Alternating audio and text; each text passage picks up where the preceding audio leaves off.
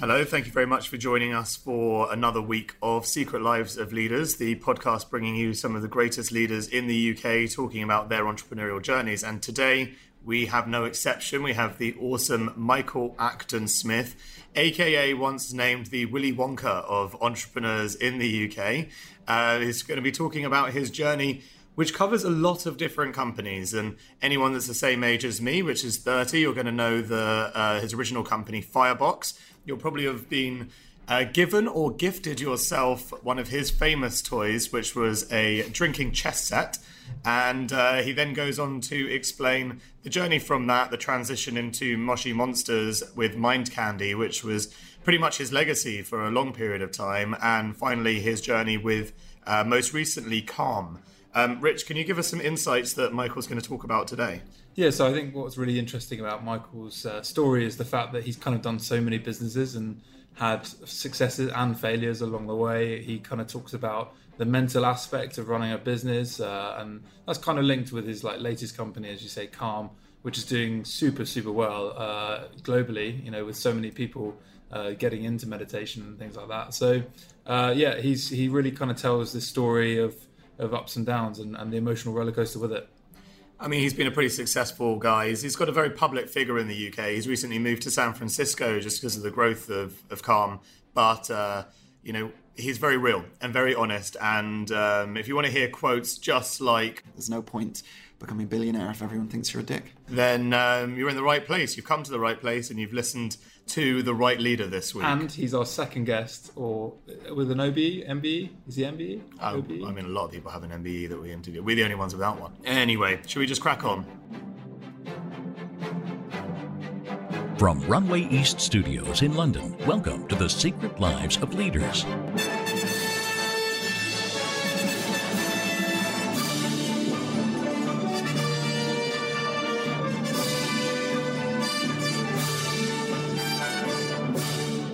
Today's guest is a man who's been described as the tech version of Willy Wonka.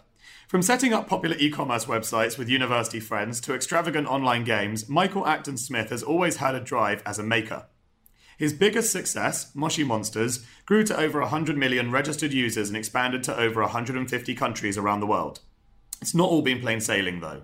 His businesses have come within days of missing payroll, and after booming success, Mind Candy has found it challenging reproducing its second hit. More recently, our esteemed guest has focused his attention on raising awareness and building businesses in the mental health space, an area very close to his heart. Without further ado, welcome Michael. Thank you. Good morning. So, can we start at the beginning? You were born in Marlow in 1974. What was your first day on Earth like? No, I'm just joking. What kind of upbringing did you have? Uh, I had a, a great upbringing. I was, um, yeah, spent my, my early years in this lovely sleepy town, Marlow, on the River Thames. It's a very Um, beautiful part of the country. It's a great, great place. Have you been? I have. Yeah, it's amazing. I always describe it as Britain's Santa Barbara. it's kind of like that. Haven't heard that one before, but it was great. Very supportive parents, uh, wonderful sister, very uh, kind of um, uh, encouraging. I Older that's sister? no, she's younger. She's Okay. she's an actress. Okay. Uh, she's been in EastEnders and Casualty and The Bill and all sorts of uh, other wonderful British hits.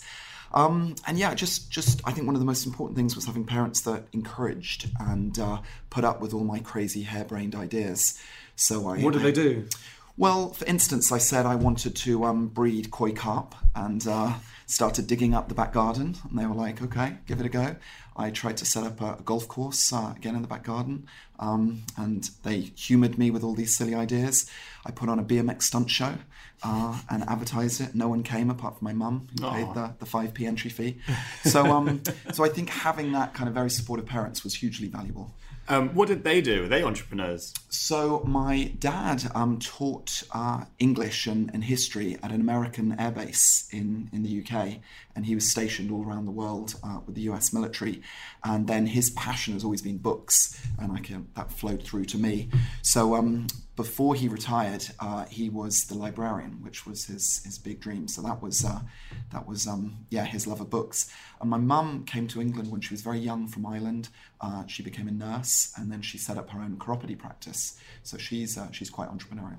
Okay, so that do you think that that kind of uh, upbringing specifically impacted you, or can you sort of trace some of your early childhood moments to the first steps towards this journey? Because you've done a lot of different things, and like you say, a lot of them are quite wacky. Yes, and I, I think it is. It, a lot of it does come from, um, yeah, this very positive, this very nurturing, encouraging childhood where even if I come up with silly ideas that don't work, um, you know, there's no kind of blame or criticism. It's like just keep trying, try, try, try again. So I once heard a story about you selling rocks, oh. um, and yes. that brings, brings, us nicely into the fact that you studied geography at university. Any yes, any correlation? Nice, beautiful segue there. yeah, any correlation? it's, it's a natural. It wasn't geology, but you know it's close. So the, the rock the rock idea was um, another harebrained uh, business concept. Uh, found some rocks in the, the front garden, sat outside uh, my house and tried to sell them to passers-by. Uh, and it seemed like a great idea because you know huge margins, rocks are free.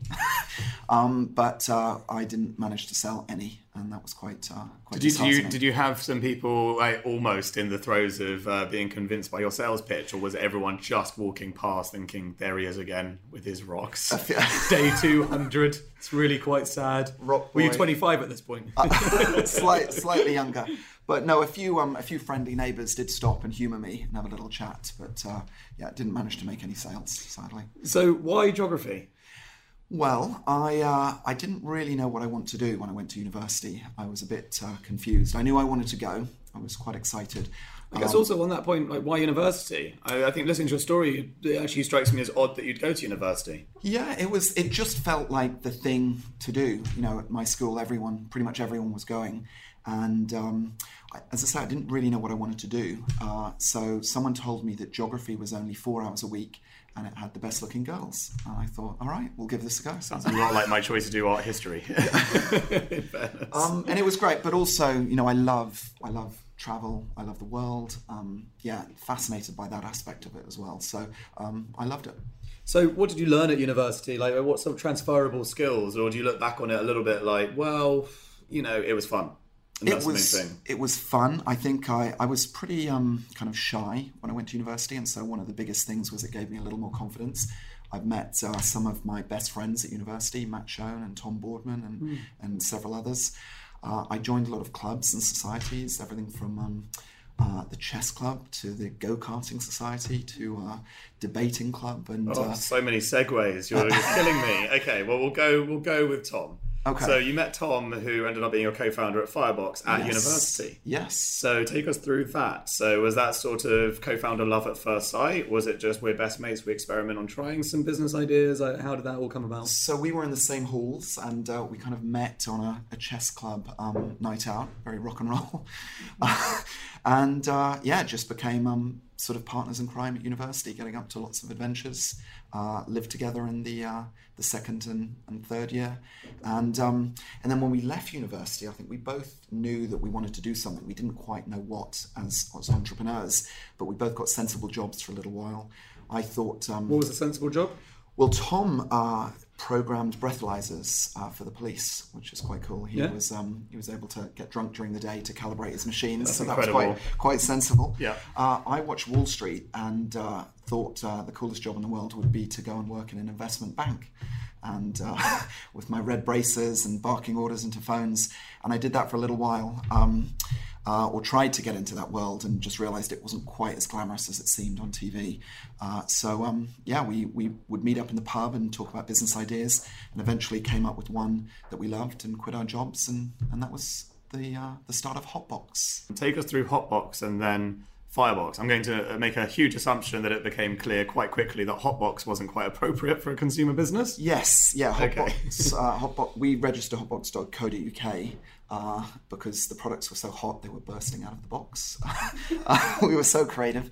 Um, uh, but hotbox.com was uh, one of the biggest porn sites at the time, so uh, that confusion wasn't ideal. So we changed the name to Firebox. Um, but no, the, the idea came. I was down. Tom's parents lived in Cardiff, and uh, we were um, in Cardiff one day, and we went to a bookshop. This is about 1998, I think, and uh, we saw this huge book on the shelf of uh, a Cardiff bookshop called um, "Doing Business on the Internet." And like we both knew a little bit about the internet. Tom had done an AI and computer science degree, and I was intrigued by it, but it certainly wasn't, you know, mainstream. And we bought this book, we cobbled together our money, and it just blew me away. I like have never been so obsessed with one book. It was fascinating. Um, and it was at that point that we thought, right, we've got to do something on this internet thing. It's going to mm. be big. You know, what if we could sell products and it would be better than having a shop or a catalog? You could update stock quickly. You could um, have uh, photos and like uh, just it seemed so huge. And how old uh, were you at this time? We were sort of early 20s, so yeah, just recently, um, sort of about a year or so out of university. And, uh, and that was the start. So your hit success with Firebox was drinking chess, which incidentally um, I once bought for my friend on his 17th birthday, and no one else got him a present and he got so wasted he literally said, "Murray, get the fuck out of my house and take your fucking present with you." now, consequently, he's never had another present from me ever again. But we always laugh about it. But he did get wrecked awesome. off that particular drinking chess, and it really was an amazing present. Like, it was just an amazing, eye-catching uh, conversation piece more than anything. Apart from I was asked to leave with it, which was great because I could regift it. um, so take us through that. What, what, where did that idea come from? It, it was great. So that that wasn't the initial start uh, to Hotbox slash Firebox. We, would started. Um, we didn't really have any money to buy stock. Uh, we'd actually uh, needed to raise some some cash, so we did some uh, clinical drugs trials uh, in uh, Merthyr Tydfil, where we got paid four hundred pounds for a week of being injected with a new anti-migraine drug, uh, and we survived and were able to buy a computer. That's a whole other story.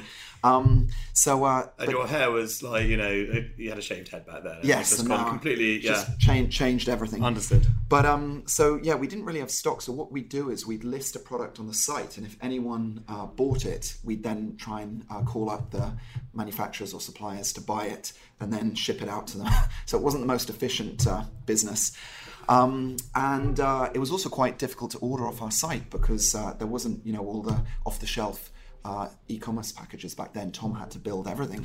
So to order back in the day, you had to um, find our page to get the order form. You'd print off this page, write in your details with your credit card details, and then fax it to us. And I would receive these faxes, and then in the evening, I would, with our little PDQ banking machine, uh, type in the details, and uh, that was how we would process our like about one or two orders a week. So it was very difficult. We almost gave up because um, just no one knew about us. And then we had the breakthrough where we thought, uh, what if we could make chess more exciting by combining it with alcohol? And uh, the rest is history. The thinking man's drinking game was born. Yeah, just for the benefit of our listeners, how does drinking chess work? It's, it's, just like normal chess, but you replace the pieces with shot glasses. So you have little little shots for the pawns, uh, you have square ones for the rooks, and you have a big uh, three shot um, worth queen. And then you play as normal. Every time you capture a piece, you have to drink it. So this wonderful inbuilt handicap system. The better you're doing in the game, the more drunk you're getting. So you can make a queen sacrifice and uh, make your opponent so drunk they don't know what they're doing. Um, and it was it was great. And the big thing we learned from that was the power of story. You know, it was it was we put, cobbled together a press release, we put it out there, and uh, the the media loved it. It was it was in um, uh, we got in the Sun, we got an FHM and loaded, and and those uh, we realised that that was such an amazing way of growing a business. Mm. So that was where we started to generate orders and grow.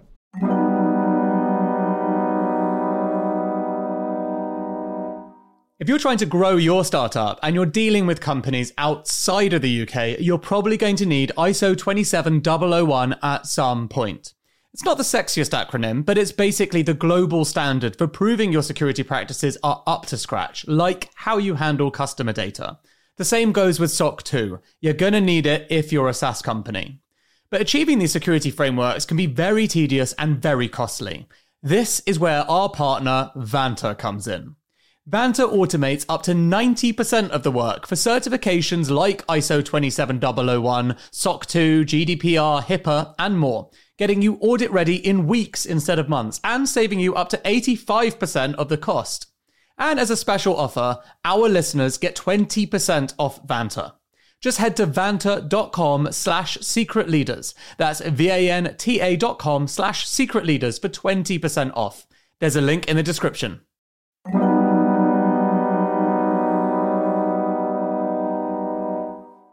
Look, you know I'm fascinated by AI. But until the machines take over, there's only one thing that's going to determine your company's fortunes people. This isn't some kind of hollow point to make me look good. If you speak privately to any successful entrepreneur, they'll confirm it's true. So, if you're a leader of a growing business, then you should check out Personio. It brings together all the important HR things like hiring, onboarding, payroll data, performance reviews, and so on. You don't want loads of employees sending you emails asking for time off. You want to be able to see things objectively, like it's taking you too long to hire. You want to do performance reviews well, having clear goals for people that are logged in a centralized system. And you want to do all these things in one simple tool without having to become an HR expert. All of this is possible with Personio. Check it out at personio.com forward slash secret leaders. That's personio.com forward slash secret leaders. There's a link in the show notes as a teenage boy and now a 30 year old boy, um, I've, I've always been a customer of Firebox. And it's quite interesting because um, that when you're that way inclined as a man, you just, there's always a way or a reason or a stupid excuse as to why you can find some kind of fun present from Firebox. It's just got that kind of variety. It's not very sensible, but it's like the perfect gift machine, that website. Um, my question to you is what what's happened with it? Who's running it now? You haven't been involved in it in a while. Um, you know, on the surface, as a consumer, it looks to be as good as it ever was. Yeah, it's you know it's about 17 years old now, which mm. is quite old for a um, e-commerce company, and uh, yeah, still going strong. So Tom Tom is running it uh, with another friend of ours called Chris, and uh, got a great team based in in Shoreditch and uh, we've never really done much advertising. It's all been very, very strong word of mouth and um, sort of PR. And uh, yeah, we just, I personally love it. Just love coming up with finding these weird and wonderful products around the world. And uh, yeah, great for people buying for themselves, but also wonderful for unusual gifts. So yeah, got a special place in my heart. Did you ever have like an interest to exit it? Was it always, or was it one of those e-commerce businesses where actually it's like, well, you know what, like we're happy, and so and it's got a great brand, yeah, what's, had, what's we, that? We've had a number of conversations over the years, but never kind of quite found the, the right uh, connection. Right. And um, yeah, still still going well. I think we'd, we'd be open to having conversations, but um, uh, it just. So if Jeff Bezos is listening, then call. Yeah. uh, but uh, e- you know, e-commerce is not easy in the era of Amazon. You've really got to develop your own products, your own brand with big big margins. So mm. it's not straightforward selling other people's products, which is why one of the key areas that Firebox does is tries to come up with new stuff that we develop ourselves. Yeah. So uh, again, that's one of the areas I love. And what's your involvement still? So Tom's running it. Yeah. Um, lovely man. Tom and uh, Chris. Tom and Chris is, is the MD. Um, and uh, so I'm the chairman, still a director, still a shareholder. Okay. And uh, yeah, so still um, uh, sort of um, pop by every now and then and uh, make sure everyone's all right. So. Fair enough. And then straight after that, I mean, just looking online, you might have a different story, but just straight after that, you went on to Perplex City. Yes. So tell us a bit about Perplex City. Where did that idea come from? What's the big vision and what's the story behind it? So that was the start of Mind Candy. So Mind Candy's first product uh, was this game called Perplex City, and it was inspired by a book I read when I was young called Masquerade which was a treasure hunt. And uh, you'd read this book, and there'd be clues, stories, and pictures to try and find this hidden golden hare. And uh, it just blew my mind. I thought it was such an amazing idea. And uh, so many years later, I thought, wouldn't it be amazing to recreate that in the internet age, uh, where sort of the the online community would be the connective tissue, kind of trying to solve all these puzzles we put out there. So that was the start of Perplex City. Uh, raised uh, quite a bit of money for it, uh, about $10 million uh, from some fantastic investors. Um, we created a global treasure hunt. We buried a £100,000 treasure and we put clues out uh, all over the place um, in real world, world, locations. We had live meetups. We put clues into newspapers, on dozens of different websites, mobile phone messages, you name it. It was a very very big, ambitious, complex project. How long was that going for? I mean, how, did you raise funding for that? What's the yeah. story behind that? Because that is I mean, mind-blowingly ambitious. Yeah, so Ray raised about ten million dollars and uh, had a had a team of about twenty people. Okay. It took about a year and a half to build, and then we launched it around two thousand and five. And uh, it was amazing. It, it got loads of um, press. It had a lot of word of mouth buzz. Uh, um, but uh, as creative as it was, it was uh, a bit of a commercial disaster, if I'm honest. Um, and I think the biggest thing was that it was just too complicated. You know, it was such a, a fascinating concept, but there was just too much involved. You had to um, really commit and dive in deep to play this game because uh, it wasn't just on one platform. It was a huge multimedia experience, mm. and very few people had the time and the kind of um, uh, the sort of inclination to, to dive that deep into it. And you say that that then led into Moshi Monsters. Yes. So Moshi Monsters is probably, I mean, until we do this in two years and won't be anymore, fortunately, but currently the thing you're best known for. Um, so take us through the story of Moshi Monsters because that is a true global phenomenon. Yeah. So as Perplex City was kind of a um, sort of as we realised it wasn't really working. That was a hmm. really tough, stressful time. Can I just ask just on that, like, what, what was the trigger for you to realise it wasn't working? Like, how difficult was that? Was it like just a clear day where you were like, you know what, this this just isn't working, or was it a real war of attrition as founders find sometimes, where you just suddenly, it's not sudden at all. You've known it for a long time, you won't accept it. Which which of the two? It was definitely a, a, a multi-month uh, process of realising that, and uh, you know, I wish it could have been a, a simple thing, but you're constantly as as entrepreneurs fighting this battle, thinking if something isn't working, I just need to work harder at it. And you know, the the, the gold is almost uh, just around the corner. Mm. Or do you think, oh, God, enough is enough? Let's cut losses here and move on to the next thing. So grappled with that for months and months and months.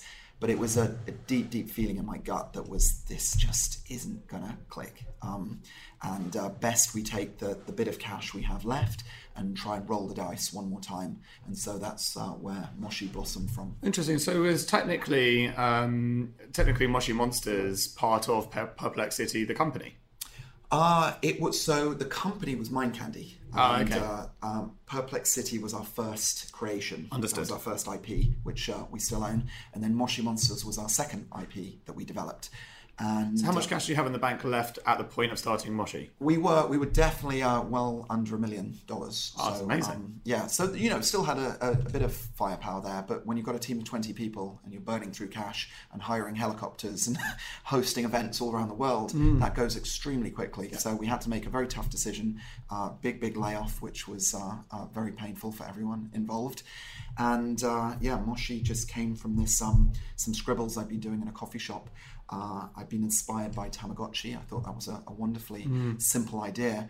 Created these, drew these little monsters, and thought, wouldn't it be amazing if we could bring them to life online? What if kids could adopt these monsters um, and look after them and nurture them and do puzzles with them and go on adventures? And uh, that's how, how Moshi started. Do you think you would have been able to get a million pound of funding for that idea if you didn't have the million pound to start developing it? It does sound a bit wacky. Yeah, it was a little unusual, and we were trying to um, we were trying to spark this off uh, sort of 2007 2008 during the the yeah. global financial meltdown. Yeah. So trying to raise money for a kind of pet monster project uh, wasn't the easiest uh, thing to do then.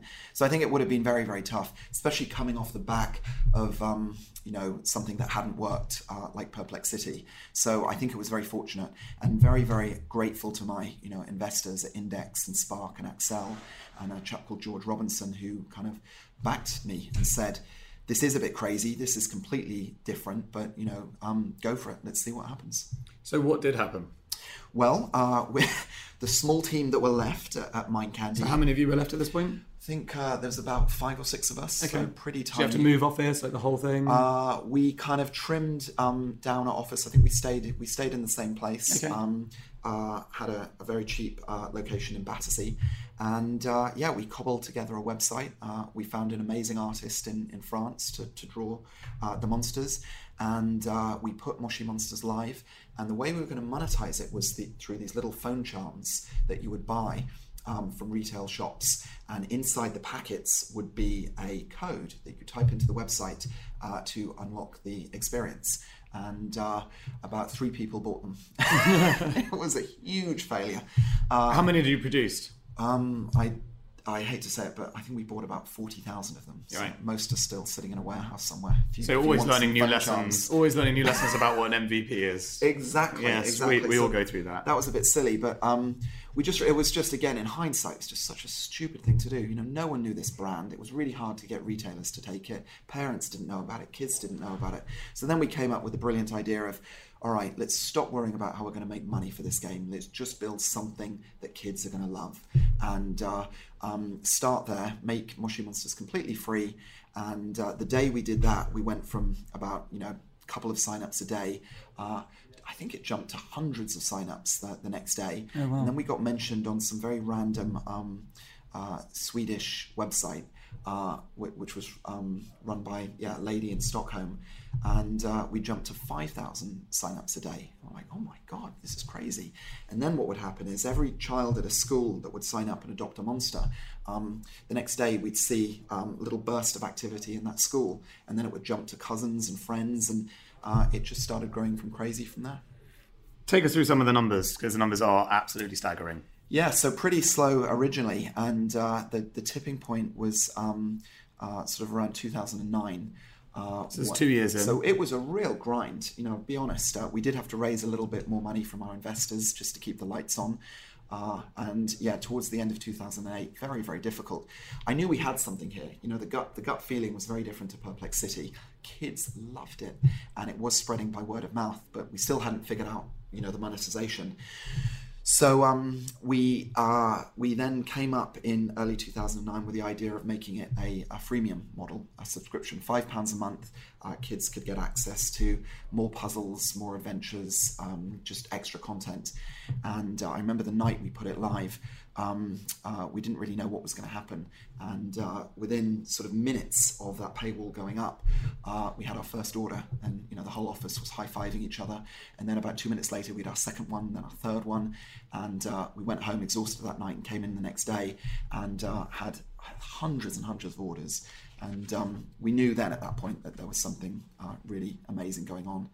And presumably that kind of growth can't be sustained on the investment you had left. So did you have to go out and raise more? And was it from the same investors? Well, yes. so the same investors came in and, and, gave us a little bit of money just to test to see whether the uh, sort of subscription model would work. Yeah. But I think we did about twenty-five grand uh, that first month we put subscription live. It doubled to about 50 the next month, doubled the month after that, and we were at break even um, really quickly. So, um, so, so then, you didn't have to raise any more. We did raise more subsequently, but um, that was off the back of you know unbelievable momentum when right. we were signing up one new customer as a second, uh, where it was super profitable and, and, things were really taking off. So um, yeah, the real tipping point was about the summer of 09, uh, where we um, uh, where we started uh, um, complementing all the word of mouth growth with some uh, paid uh, acquisition. And TV was the, the key channel for Moshi. And you even ended up having a film. We did. I mean, that was that was several years later. Okay. But um, with the the key was just realizing that kids love this universe so much, this world, these stories. It was so much more than just a website. They had a deep, deep emotional connection to it, and uh, we realized that what if we could um, take this love and this passion uh, offline as well? Mm. So we did a deal with Penguin. They were our first partner to create Moshi books. Uh, then we did Moshi trading cards, magazine, toys, DS game, uh, a music album that went gold, uh, um, that uh, was number four in the UK charts without any airplay. The magazine was the number one best-selling kids magazine. It outsold The Economist and Vogue and FHM. What more kids were reading that than The Economist? Yes, I can't yeah. believe that. Not many kids read The Economist. Says a lot about Brexit. but um, and the DS game was the number one best-selling DS game in the country. It was just everything just seemed to turn to gold. It was That's the most phenomenal. extraordinary journey. And then Universal uh, did a theatrical release movie with us. Um, what was it like pioneering the company at that point? I, you know, can you think back to it? Because obviously you've taken yourself away from that and you're in a different environment now. So mm. just think back to being the founder of, sole founder as well. So the sole founder of that concept with all these people with so much success and such high growth success in such a short period of time, and all the lines you've just you know told us about. That is a creative's absolute dream. Surely, I mean, you must have been on cloud nine, or was there you know a deeper sort of anxiety? it was it was mind blowing. But you know, when you're in the eye of a storm like that, you don't really pause. Um, you should, but you don't, and kind of stop and think, "Oh my God, this is amazing! We've created one of the most exciting new IPs for, for kids in an incredibly competitive environment." And mm. so I was lucky, you know, I, I, I, was the initial founder of Mind Candy, but along the journey, um, who was effectively a co-founder as well was Divinia Knowles, who was the brilliant yin to my yang. Uh, she's uh, an incredible operator and uh, finance brain. And so uh, the two of us were effectively running the show, and that gave me the freedom to do all the creative um, side of things and the PR and um, help with the marketing and so forth. And then, um, yeah, we had Toby as our CTO, we had Darren running licensing, we had Ed doing marketing, we had Rebecca looking after the community. It was a, a, a very, very strong um, management team we had. And uh, yeah, it just it just clicked in, in an amazing way. And, um, and what, you know, I guess like all growth, eventually you hit a peak and, you know, you have to question how, how to grow again. Or mm. like, so what, what were those discussions like? And were they, mostly internal? Were they with your investors? Was it do we attack new territories? Do we create new product lines? Do we create new IP and new new titles? What were those sort of decisions? Because again, a lot of the people that we interview um, go through a journey, a successful slow journey of you know even Moonpig. You know, it's just like recurring revenue growing each year. There's no major like explosion of growth in such a short period of time. I mean, it must be very confusing to know what to focus on next, especially if everything's successful. Yeah, yeah. No, we had a very, very simple strategy. It was uh, a digital heart to the business. Um, so we'd uh, get subscription revenue, which was uh, reasonably predictable and, and, recurring, very very high margin. So that was great. And then we had around that was the uh, the physical products, uh, which was a licensing model predominantly, um, and both brought in about uh, half half our revenue, online and offline. But the online fed into the offline and, and vice versa, and it was, as I say, just such a powerful model and we thought it would just continue growing year after year. You know, I think we um, at our peak year we were doing about eighty million dollars in revenue, uh, very very profitable, and uh, we thought we'd just keep doubling, tripling every year. Um, and then the plan was to use the uh, the um, the cash to start spinning up new IP. And so we had uh, a labs business where we were testing and uh, experimenting with lots of new ideas. Um, but in 2012, uh, we hit a peak and Moshi in the playgrounds went from being the coolest, hottest thing uh, to not being the coolest and hottest thing. And it was extraordinary. It just caught all of us by surprise how fast that switch can happen. And um, we, as fast as it grown, it started to, to come down, and that was terrifying. Do you like how? Really interesting things is in a children's market as well. So how do you find out? Like, how do you do the market research about what it is that changes? Do you see what I mean? It's quite a uh, a careful, protective area. You can't just go like into a schoolyard and ask why people don't like your product anymore. They don't really understand the importance of why you're asking them the question. So, mm.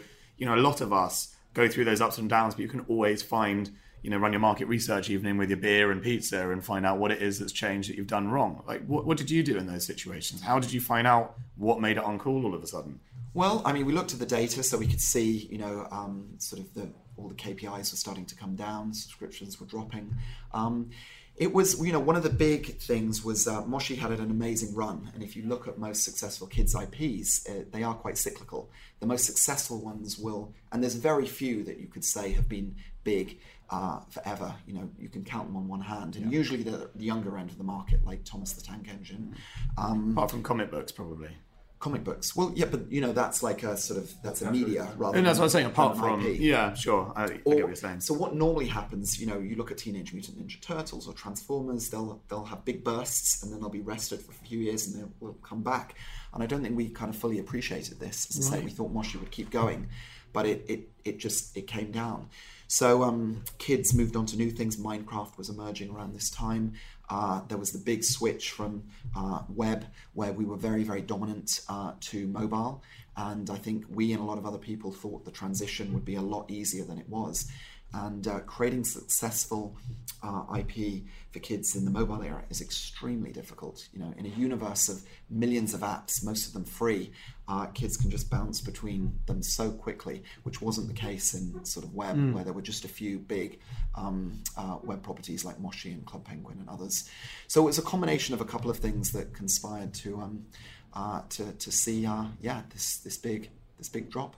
Was there ever an interest to exit? I mean, you got someone like Disney who would have been like perfect. You know, is that ever the idea? Yeah, so we um, we had a number of discussions, um, but again, you know, we wanted to build, and some eye-popping uh, numbers were, were offered, um, but we wanted to build uh, one of the greatest entertainment companies in the world. We were surfing this extraordinary wave. We thought we could replicate what we did with Moshi very easily with multiple IP. Uh, and then, you know, we've learned a tough lesson that uh, that's not as easy as, as it sounds. Um, we rent out, uh, we were trying to raise money at a billion dollar valuation at one stage and, and came pretty close.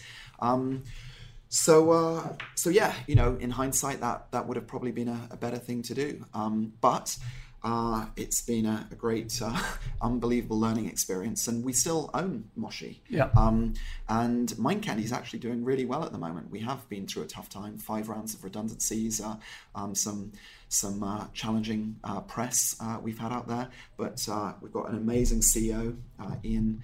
Uh, Chambers running the company at the moment, and um, uh, a brilliant team. And uh, Moshi is is being sparked back to life at the moment. We have a great new IP called Petlandia.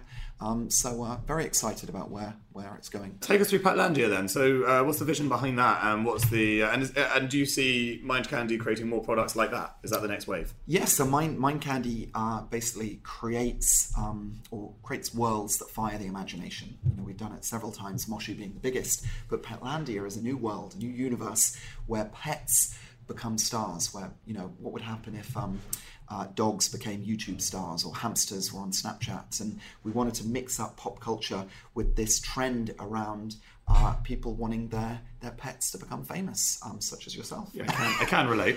And uh, Grumpy Cat and all these other uh, pet stars that are Grumpy out there. Grumpy Cat is one rich cat. Oh, it's done amazingly well. Yeah. Um, Sixty billion dollars a year are spent in America alone just on pets, and it's an incredible growth market. Yeah. Uh, so we felt there was something there, and basically, what the first product we launched was a book where you can send us, uh, you can create your pet, and uh, we turn it into this beautiful personalized book.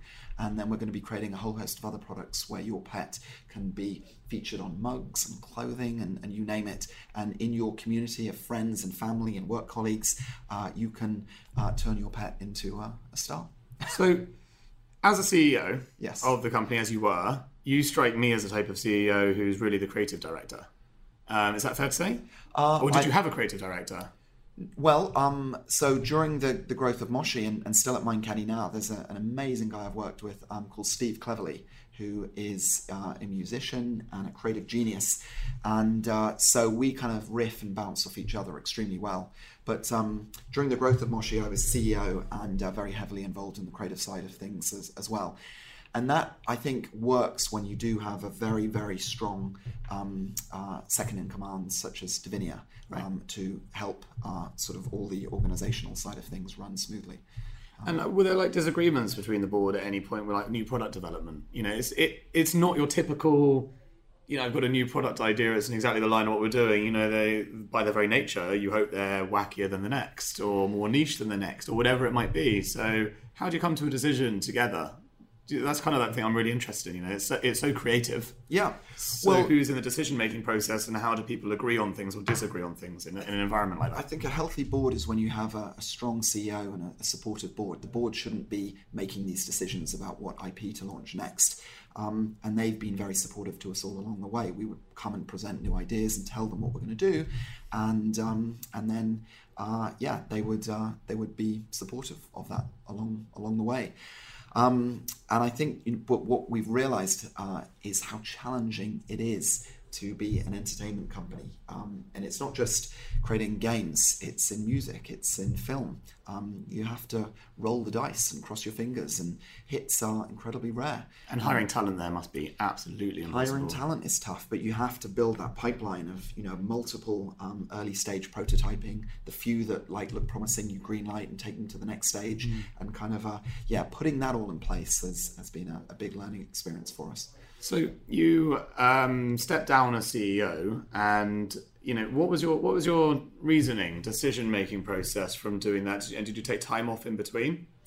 Yeah, a little bit. So during the, the time that Moshi was coming down and we were launching multiple apps and, and desperately trying to kind of spark the, the growth again, it was very, very challenging, um, very, very difficult for several years.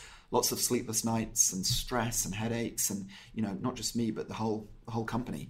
And um, uh, so yeah, I took a, a little bit of time off. Um, I went away, did the, something I'd never done before, taking a solo holiday, which uh, you know I've mentioned in my talks before, but I highly recommend for entrepreneurs. Um, Where did you go?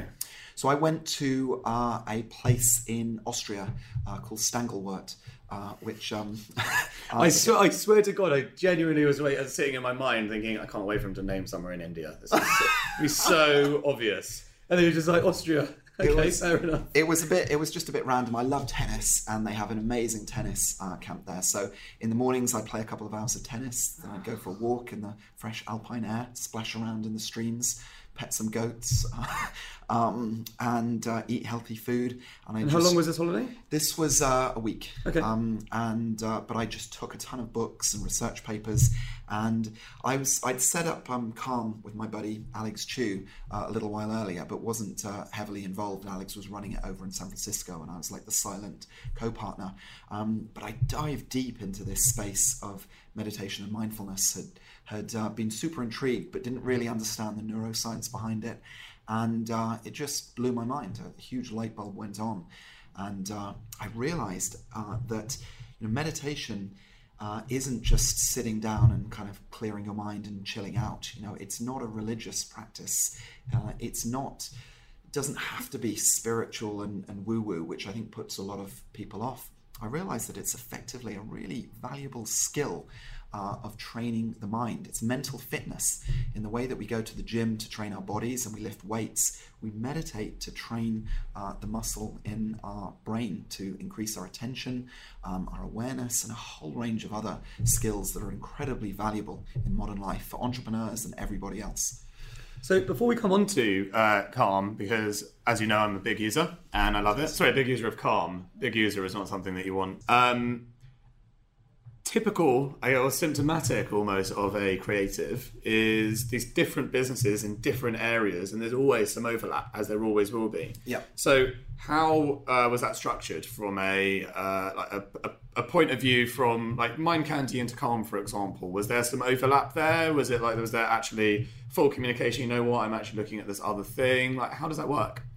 Uh, so it was uh, sort of over a little period of time. They're all all these different businesses are separate entities. Yeah, of course. Uh, but I think it was just um, uh, com- conversations with Divinia and and uh, the board, and um, making sure that I wasn't letting anyone down, and being able to be honest and open about the time being spent on on everything.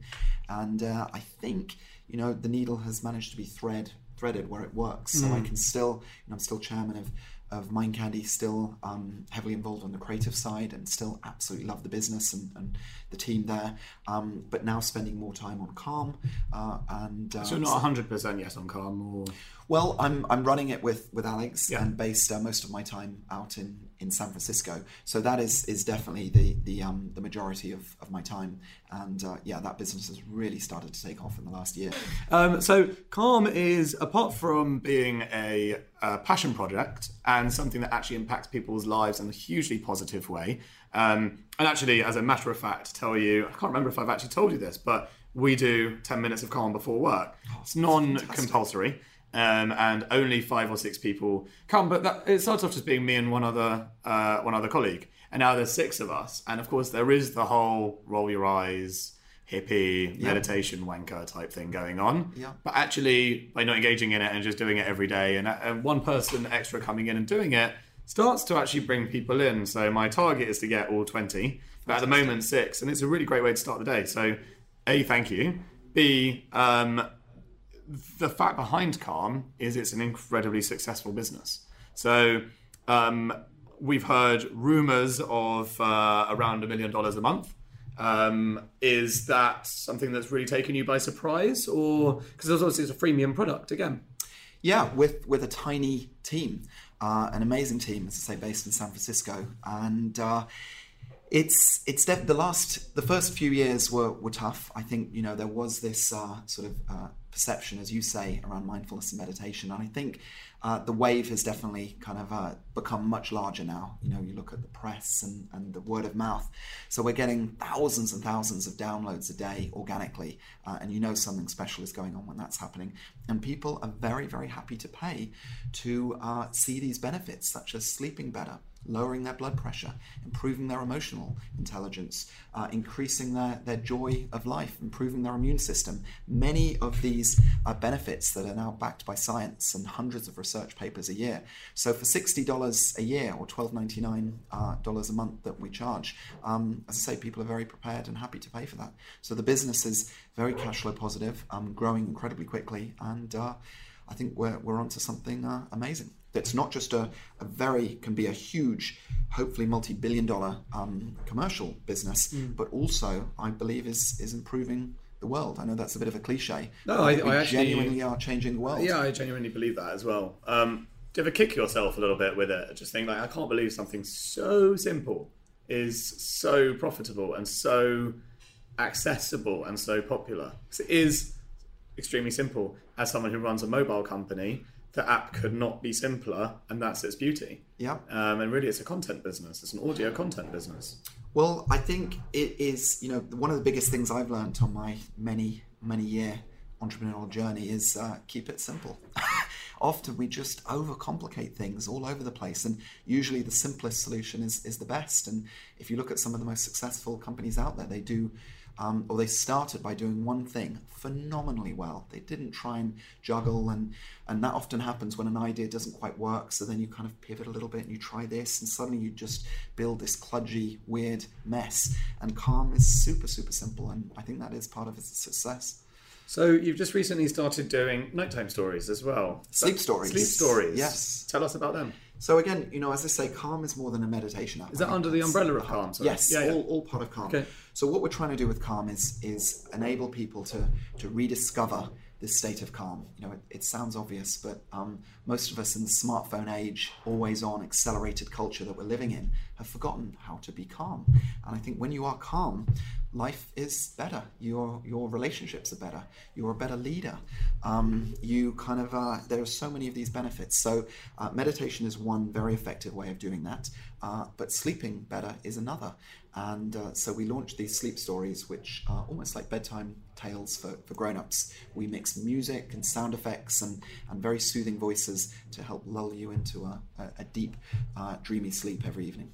Have you tried any of the apps that um, you put on during the evening and they play sort of sounds for you throughout the entire night to keep you sleeping? Yeah, there are lots out there, and many have, have been very, very successful. But we wanted to kind of take that to a new level. You know, anecdotally, we've heard from so many people who struggle to sleep. Um, I think there's something like uh, 60 million subscriptions written every year in America for sleep medication, and that's not a good long term solution to sleep. So we wanted a more natural way of doing it. And I think there's something lovely about a story and a human voice late at night. And again, it, it helps us transition from what most of us do, which is tap out one final email or do a little bit of social networking. No wonder we can't get to sleep when our brains are still whirring and racing. So it's uh, we see it as this um, this golden period, this sort of transition between uh, the hustle and bustle of the day and the calm of the nighttime. A lot of people that you talk to um, about meditation um, who've tried it, who fail, and I'm, I'm one of them. I try all the time, and I'm still, you know, I force like as a company culture to try and get people to do it with me. I still find it incredibly difficult, and that's after months and months and months. Um, just you know, uh, giving people a bit of insight here. Do you personally struggle to live some of the values of your own brand? Sometimes, I mean, you're not perfect, and these are difficult things to do. So, sorry, you are perfect, and these are difficult things to do. But you know, uh, take us through like actual insight from how difficult you personally find it. You're running a big business. It's exciting. It's high growth. Do you not check your emails before you go to bed? Do you break your own rules? Absolutely, yeah. No, I wish I could sit here and say I kind of follow every principle, and, and no, it's a it's a journey, it's a practice, and we get better and better over time. But uh, um, so yes, there, there are days that I, I forget to, to meditate. There are days that I'm kind of emailing and on phone calls um, in the middle of the night, and um, uh, there are days that I lose my cool and, and temper. But I definitely have seen a, a step change from where I, I were. Uh, there was a period during the, the challenging times where, as I mentioned earlier, just um, really not sleeping well at all. Um, had a lot of headaches pretty much constantly. Just exhausted. Uh, yeah, the joy of work had just turned into a bit of a dull ache, and that has changed dramatically.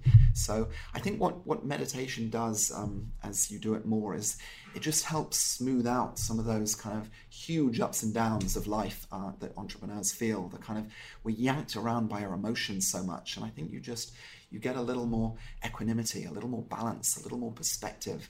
Um, Tim Ferriss described it, it brilliantly. He said that you know meditation for him changed life from being almost like a foot soldier in the trenches where you're just up against it and you're kind of sort of jumping from one thing to the next and now it's like standing at the back of the battlefield like a general overseeing everything that's going on and choosing how you spend your time uh, more wisely. Um, I think he's also said that something like 80% of the high performers, uh, the amazing people that come on his show, meditate as mm. part of their practice. So there's definitely, definitely something, uh, well, something here in a also, a lot of them, including himself, uh, refer a lot on his show to having deep depression mm-hmm. um, and using meditation as a way of getting out of that. And actually, um, you know, there's a lot of initiatives now which uh, state, you know, there aren't really any cures for depression. So the best thing to do is to prevent it with proactive measures, like you alluded to yourself, training your mind. Um, have you ever looked back on your journey in the tough times and thought back and been like, shit, I was actually depressed during that period. I just didn't diagnose it? Or were you less British than that and aware of it at the time? No, so I've you know never uh, suffered from uh, depression. I've definitely had you know good times and, and bumpy times, but um, I've been trying to understand it better. So I've been reading a lot of uh, literature literature around it. Ruby Wax is incredible. Her journey, well worth reading. Frazzled, her latest book, is an amazing book by Matt Haig called Reasons to Stay Alive, and uh, you know basically that there are a number of ways to, to treat it. Um, medication is, is one, but but not ideal, and there's a there's a whole host of ways. So meditation is not a silver bullet. Uh, there's a lot of other ways as well. But I think understanding it is valuable from someone like mm. myself and Alex who run a company, um, but also from friends and other people who, who have suffered uh, to be able to work and support them in the best way. Because obviously, the worst thing you could say to someone in that kind of hole, as many people do, is cheer up, you know, just pull yourself together. Yeah, of uh, course. It's disastrous. And, yeah, it's not very empathetic. Yeah, and you know, we're seeing this more, more and more now, particularly with with entrepreneurs who who just the volatility they go through every day, the challenges, the learnings they have to go through. Um, it's no wonder that, that mental health is, is a major issue in the entrepreneurial world. Mm. And um, so, yeah, I think we need to bring this more to the fore, and I think that's slowly happening. So, meditate, don't medicate.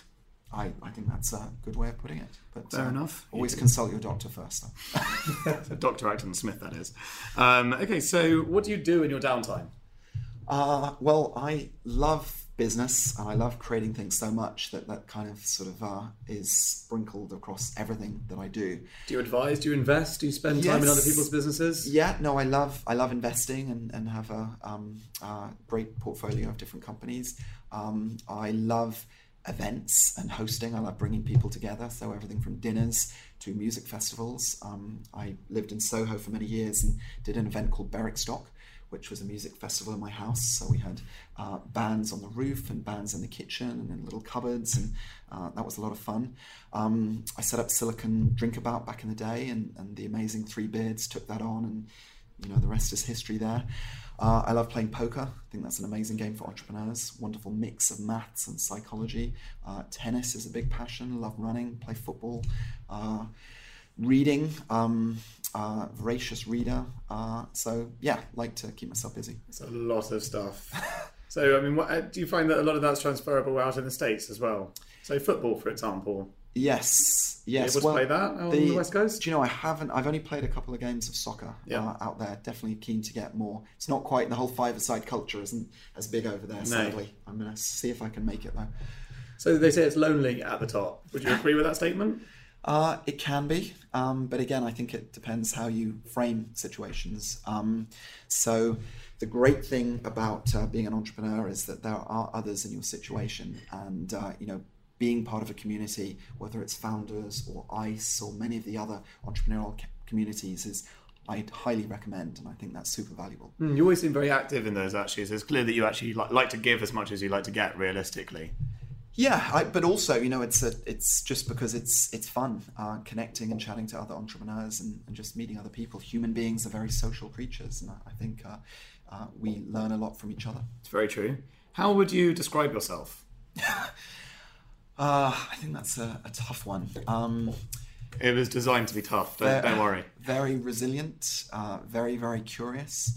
Uh, very kind of um, sort of open minded to new ideas and uh, um, uh, opportunities, love going on adventures, um, hopefully friendly, uh, grateful. I think that's a great, uh, very valuable uh, sort of practice. Um, try and whenever I struggle sleeping, I try and think of things that I'm grateful for. And, and when you do that, there are there are many things, no matter how tough things are in life. Is it really difficult for you to focus? Because again, all these new ideas, you must get so excited because you're one of the rare people that can come up with ideas and actually knows that you can make them. People will back them. You know, have a great network. You could turn them into real things, and you must have ideas all the time. So, how do you deal with your own mind and calm yourself down essentially to say, like, I'm actually happy with what I've got at the moment? Yeah, no, again, I think meditation is, is valuable for that, um, helping you focus and uh, not trying to do a million things at once. Uh, I've seen that with many entrepreneurs kind of just running in a million directions, and I, I definitely used to be more like that. Focus is extremely important.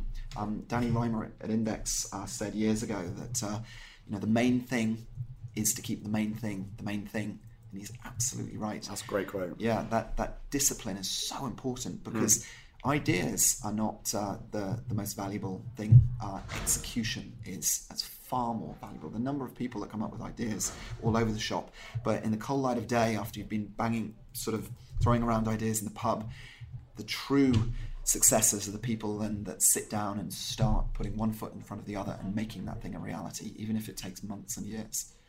I think in the UK um, ecosystem specifically, you are looked up to by a lot of people, not just for your success, but actually just for who you are. So, who do you look up to?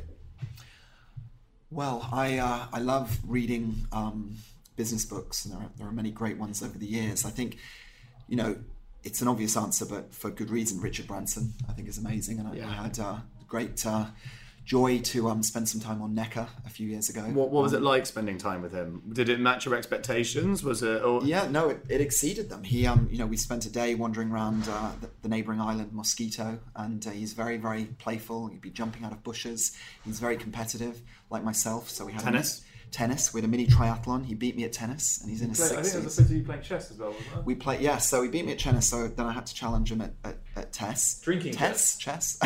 no, no drinking. No chess. drinking chess. No, straightforward chess, and I, I managed to uh, narrowly win at chess. How many hours did that take? It was it was a couple of hours. And okay, then, then, that's, that's quite quick, really. Then, uh, then he got the backgammon board out, and we played a couple of games of backgammon, and he, oh, and he beat me at that. So I think if I'd stayed longer, we'd have probably God knows what else uh, other games we'd have played. But he, I think he's incredible, and he manages to, you know, this very rare setup where he's been hugely successful. He he acknowledges that he hasn't always succeeded, and there's been failures along the way, and he stayed humble and uh, kind of fun and enjoys the journey which I think is, is what it's all about. Yeah, totally. There are many billionaires out there who are not happy, and um, I think, uh, uh, yeah, that's um, uh, that's a really important thing. There's no point becoming a billionaire if everyone thinks you're a dick. Valid. That's the title of the podcast. I was just looking at you, Rich, before you become rich and famous. Just make sure that you oh, remember these words. Um, okay, so finally, you must have had loads of good advice along the way. So, you just mentioned one which was absolutely brilliant. Um, any other wonderful nuggets of advice you've been given that really stuck with you? Uh, I think uh, from my grandmother, um, you have two ears and one mouth. Use them in that ratio. Uh, there's a lot of people we meet in life who just love talking, and I think it's you gain so much more when you ask questions and kind of um, try and learn from others. So be curious. Be curious, very important. I think um, again, learning from my dad, reading. Um, there's so much knowledge in books. I think it's one of the sort of best use of time um, uh, for knowledge gained is is reading.